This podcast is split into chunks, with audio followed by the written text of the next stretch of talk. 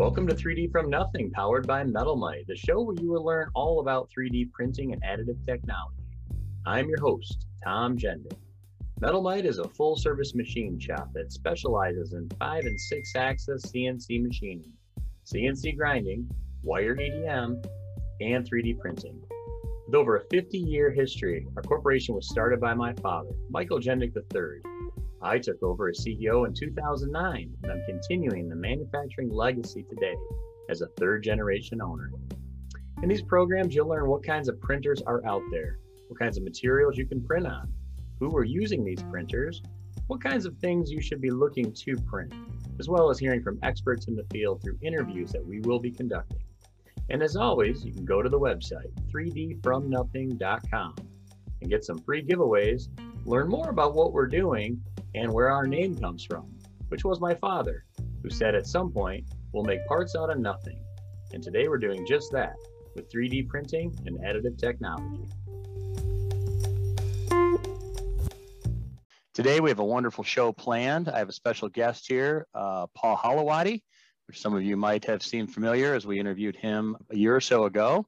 Paul is now with Velo 3D. Welcome to the show, Paul. Thanks, Tom. Great to be here.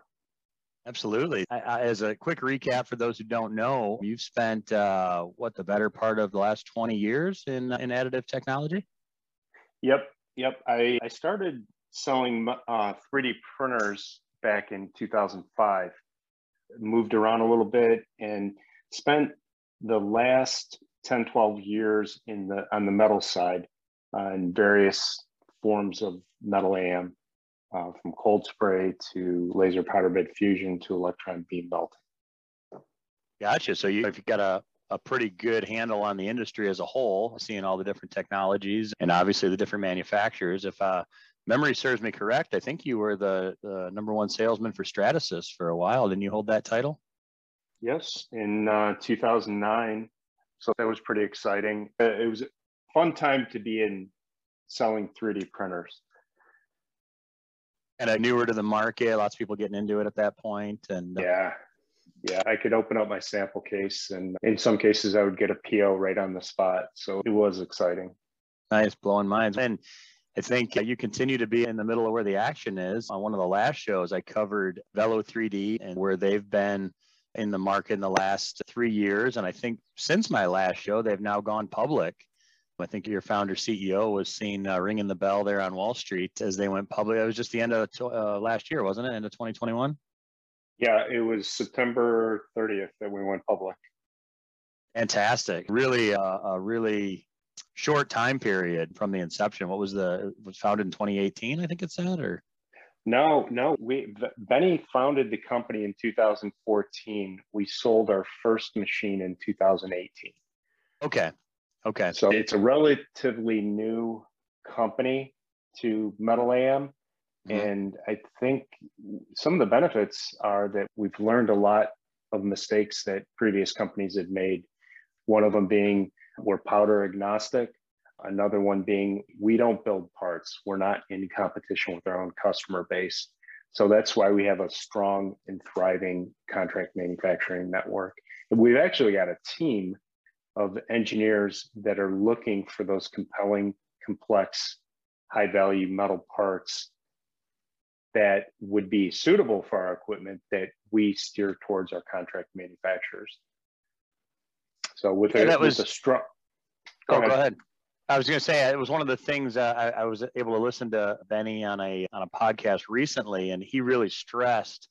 I, I guess in his career, he he spent a little bit of time as a venture capitalist, looking to fund some 3D printing companies. And he became, I think his words was, I can't remember how he, he phrased it, but he was against the, the fact that there was so many variables on the market. You take an, e, an EOS machine or, or a 3D systems machine and, and you sell a thousand of them to a thousand different customers.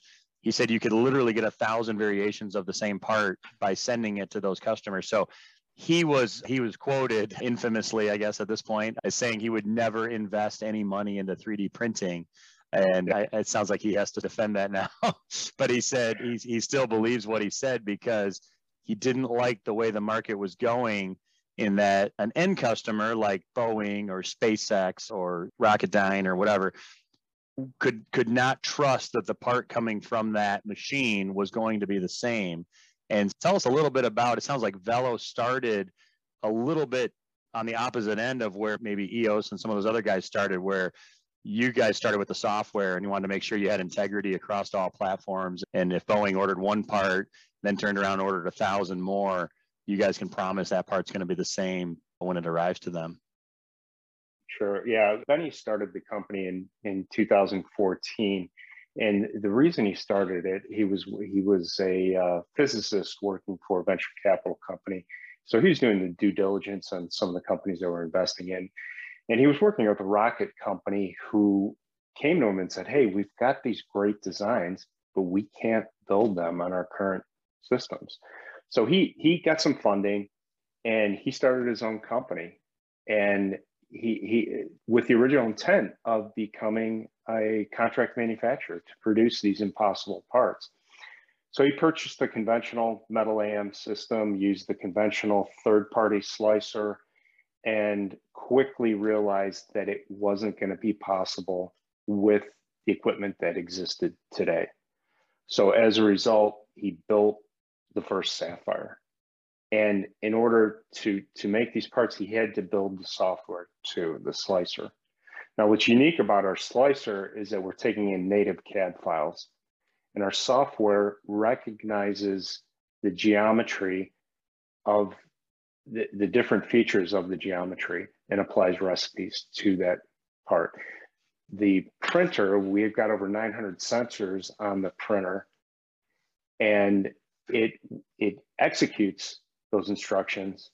And then on the back end, we have Assure, which is our quality validation software that monitors the tool health and the actual printing of the part. So wow. it's a true end-to-end solution, and our compelling re the compelling we're always looking for those compelling parts, those complex, high-value metal parts where they can't be defamed or there can't be any quality compromise. That's where that's the where we play. And I got a question about that. Are you yeah. guys the only one taking that much control in the slicer and the print side and the quality side, or are other people starting to come along now realizing that that's a necessity? Yeah, to, to my knowledge, we're the only ones, and I, oh. I know all the other competitors, but one of our well, several of our customers said that we're five generations ahead and it's really exciting and i would invite you to come out and visit our our r&d center and our manufacturing plant out in campbell california out in silicon valley. I, I, it's always great to bring customers in because in our r&d center we've got our original six sapphires there and they're they're r&d machines. We're working on new materials new processes. So they've got the panels pulled off, and then we've got the alpha Sapphire XC as well as the beta Sapphire XC in our R&D lab. And uh, so you really get to take a look under the hood of our equipment and see really what we're doing. Yeah, um, it's exciting. Now, one of the things, again, I, I overheard Benny talking about on, on his interview, which was, I think it was just a week or two ago, so it's pretty recent, it was made pretty public that uh, a certain eccentric billion or trillionaire who owns a rocket company approached him and tried to buy Velo for himself. And and Benny said in the interview, it was difficult to resist because it was a lot of money. But he told that eccentric billionaire that he would continue to offer a great product and, and serve his company, but that he needed to maintain the independence of the company in order to, he was really trying to change the industry and he really wanted to make sure that that the industry as a whole benefited from what he was trying to do with the software and the the sensors. You talked about the 900 sensors and calibrating in between each layer and several things that that were important to Benny that uh, he didn't see other manufacturers doing. And so I found that really intriguing that from a from his own pocketbook standpoint he could have maybe done better by just selling the company before going public. But from the sense that he was really a a person on a mission uh, to change an industry. It really says a lot about Velo from the top down and how they want to make it happen. So, what you have any thoughts on that? Yeah, it's uh, well, that particular customer is currently one of our largest. It, we've got other customers that are approaching that, but and they're a great partner. But Velo, I've, I've been with Velo for nine months, and it's an absolutely remarkable company from the design and development. And again, we're designing and building, we're the only laser powder bed fusion company in the world manufacturing our machines in the US. And a third of our employees came from the semiconductor industry, which really gives you an idea of how the, the level of detail we're taking in designing and building this equipment. But it, what struck me when I first started with Velo is the customer support. We have weekly meetings with every single customer and we discuss what half hour meetings we discuss what went right what went wrong what does their backlog look like do they need any help with anything with any file preparation any spare parts and we have a two and a half to one ratio of machines to field service technicians so we are able to if anything goes wrong on the equipment we're able to get to the customer within sometimes hours but at the latest 24 hours. Two and a half to one. You you have two and a half machines to every one service technician. Correct. Wow, that's incredible. Yeah, that's well well supported. The service is unlike anything I've ever seen, and the innovation. It, we've been told that we're five generations ahead, and that's the goal is to maintain that that gap and it's interesting because from a technical side, and I'm, I'm not the one um, at the controls printing these parts, but as we covered with you last time you were here, we do have seven 3D printers in house. And we also make some parts for the same market that you're talking about. And in the printing of Inconel specifically, we've been finding we're struggling a lot with warpage. We're printing on a plate and, and we're making a fairly thick part for a rocket engine the warpage values that our manufacturer has told us haven't been real accurate. So we've had some issues that we've been dealing with, and the manufacturer's been pretty good with us getting involved with solving that problem. But one of the things you recently got a chance to meet with uh, my top two additive guys, Greg and Bill. And uh, one of the things they said after meeting with you is that your machine, both of them that you demoed, uh, calibrate after every single move. And the whole idea of warpage and movement and the, the coefficient, sounds like Velo has really figured out the science behind that to make sure that uh, movement is accounted for and that you end up with a good part at the end. Yeah, we that's one of the keys to what we're doing is we actually you can calibrate do a full calibration on the machine. It's a push button calibration prior to every build if you want. What we found is that once a week is generally um, acceptable and that's what most of our customers do. So the assured quality assurance software will tell you when the machine needs to be calibrated, when the filter needs to be changed, the health of the machine. It's pretty amazing. And what we're able to do is to build parts without compromise. So with Metal AM, as you're familiar with, when you create supports for a part, they're really anchors to, to hold the part down we're basically micro welding every 50 microns. So if you have a thin overhang, what it wants to do is lift up if it's unsupported with conventional metal AM. Mm. With our advanced um, processes, we're able to build zero degree overhangs without supports. Now, we're not completely support free, but we're support free where it's important. For instance, a shrouded impeller you wouldn't be able to remove the internal supports. Now, there's ways that conventional metal AM can get around it by propping it up on a 45 degree angle, but then your build time is much longer. You're spending a lot of time and money on supports and you lose your concentricity. So you'll okay. you'll never be able to balance it when it's spinning at 30,000 RPM. So that's really what's key is we're providing engineers with the design freedom to okay. build the parts they want without a compromise. Yeah. And, and like I said, it sounds like from a scalability standpoint, I understand that you you alluded in the beginning of the conversation about a, a d- developing uh, what did you call it, a contract network Yeah. So it sounds like from a scalability standpoint, again, a customer asks you to develop a rocket part, an impeller, or whatever, and you finally nail it and figure it out, you would have the ability to get him a, a scalable production uh, lot size of that pretty quick because every one of your contract suppliers would print it the exact same way with the exact same material. Is that what I understand? Yeah, our our systems are production systems. So we we have a closed loop powder handling system. Uh, before I answer your question, and to change out materials on a metal 3D printer, and to print parts for aerospace or space customers, it, they won't accept those parts because there's risk of contamination. So when you buy a Velo Sapphire uh, Inconel 718 machine, that's what it's going to be used for. Generally, when our customers need a new material, we'll buy another machine. It is possible to change out materials, but it, it's it's not recommended depending, you know, on what industries you're working in. So what we have is uh, a Velo print file, and we, we, it's very simple for us because we're using native CAD files. So we mm-hmm. go from the the CAD file into our flow software, which creates a Velo build file, and we orientate the part. We apply whatever supports are required, and the software automatically applies any other recipes. And we even have the ability to veer from that if there's any special requirements. So we've got a number of sub recipes. And these are recipes that we've developed over the years that are continuing to grow because our engineers are always looking for that impossible part.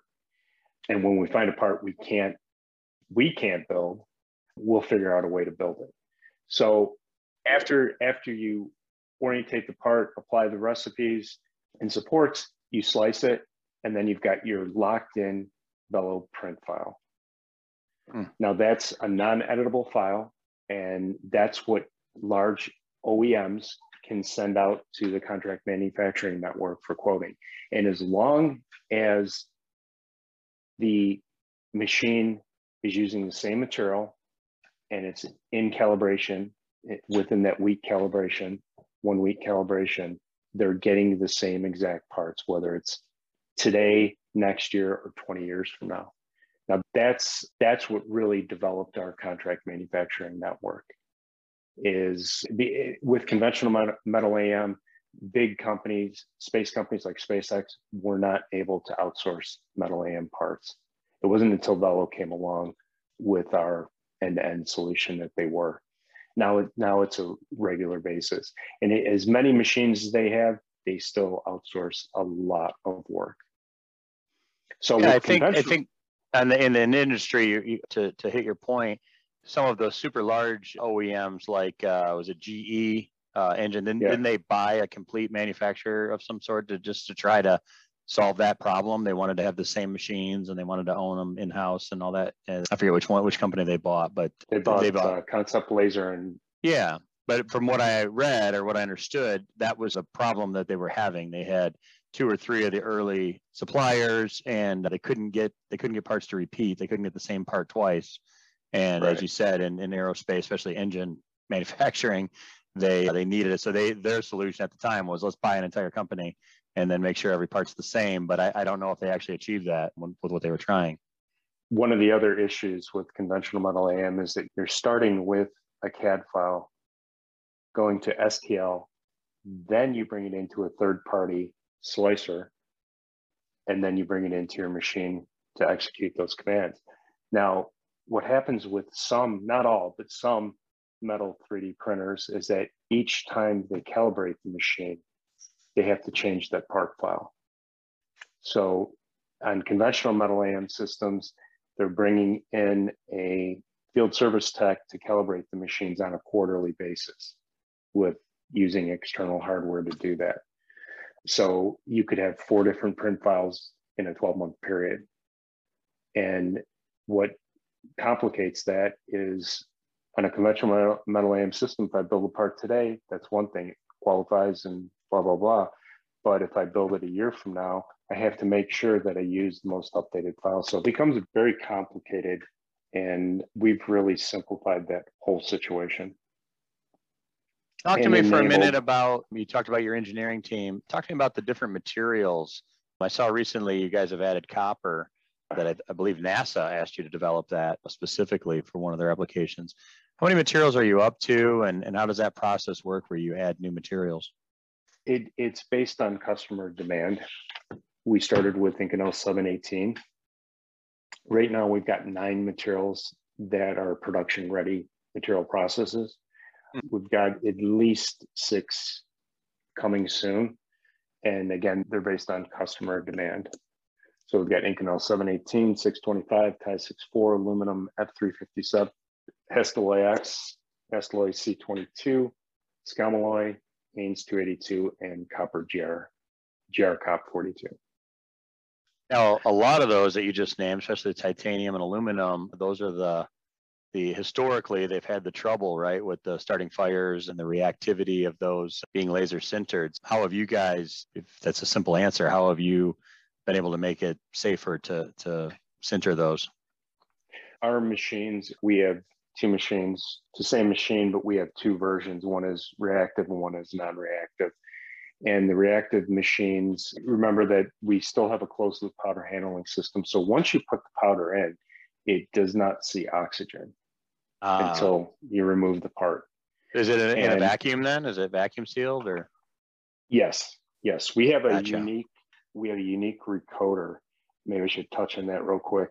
The reco- tip, standard recoaters will piston the piston holding your build plate will come down and then recoater will push powder across the build plate and then back. So with our systems, we're actually using a non-contact recoater, which is very unique. It's a protrusion tolerant recoater where the recoater comes from back to front, lays down about three millimeters of material, followed by a normalizing blade, and then we vacuum up the remaining powder to precisely 50 microns. Oh. And then it goes back into the garage. And then as we're lasing, it's creating smoke and soot, and we've got a nice clear path for the argon to flow across. Okay. So, so you've really tackled all the all variables of that issue because I know well, some of the yeah, buildup and the... that's the problem when you're working with very low angle thin parts. Your parts will tend to move, and recoater crashes is a big problem with conventional metal AM. So we've got a tolerance of 400 microns and then the operator will get a text and a warning. Um, and then we can go up to really 700 microns, 800 microns before there's danger of the part hitting the recoater and it mm-hmm. automatically stop at that point. So we, mm-hmm. it's it everything from the Assure quality software where we take photos before and after each recoat, as well as structured light scans. Oh, wow. And we're measuring everything on the system.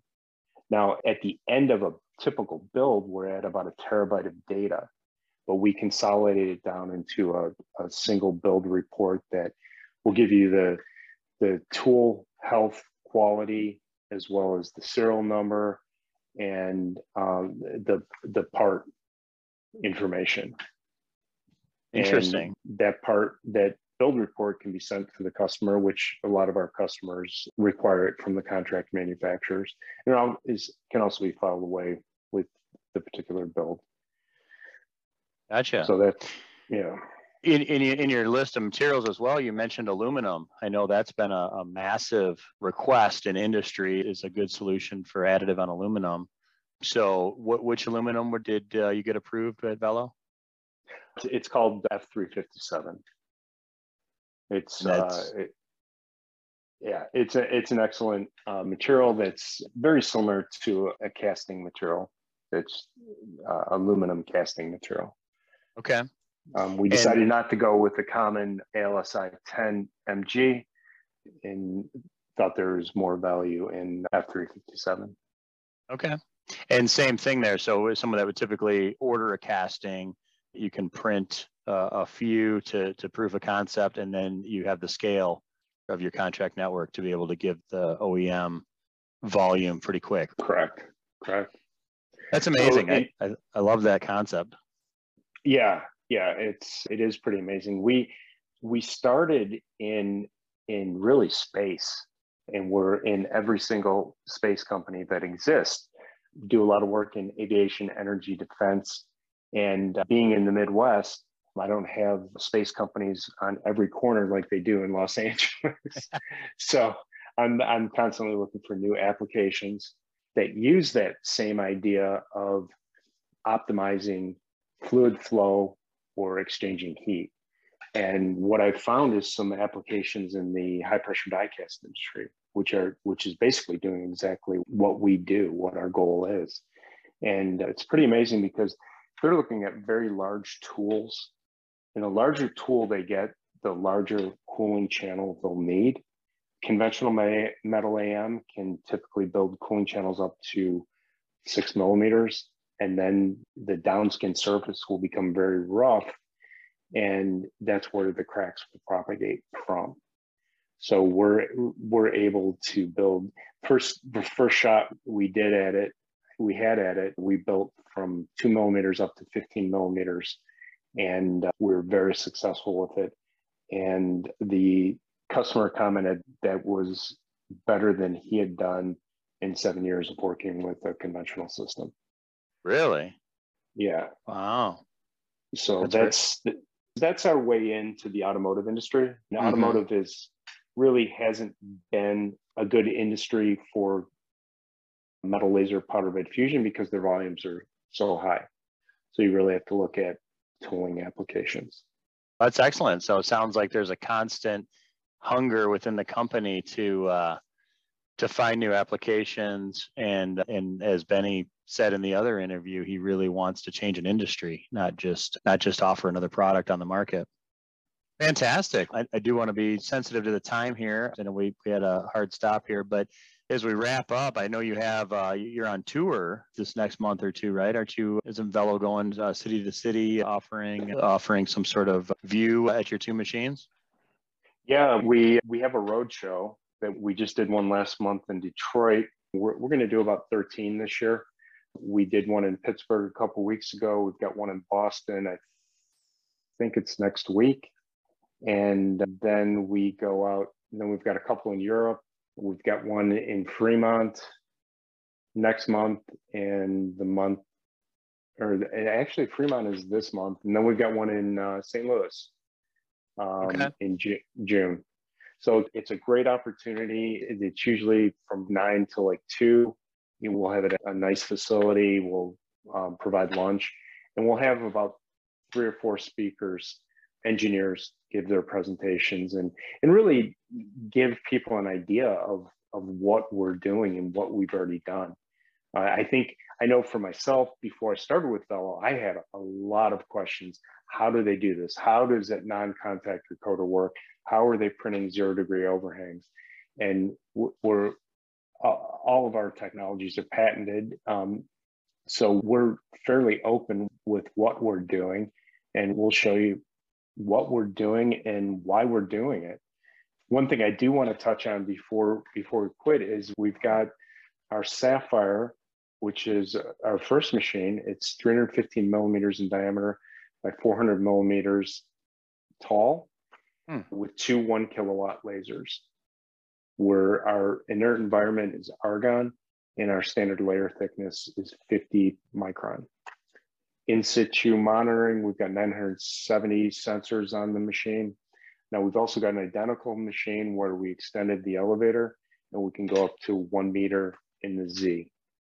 But our newest machine, which we're all very excited about, we shipped our first Sapphire XC for extra capacity in December and we actually just shipped a machine last week to I probably shouldn't say, but we just we, we've had, we shipped several machines so far. They had a reservation on those machines, and we've got about a 40 machine backlog. Wow! But what's significant about those machines is they're huge. With 600 millimeters in diameter by 550 millimeters tall, and we're using oh. eight one kilowatt lasers.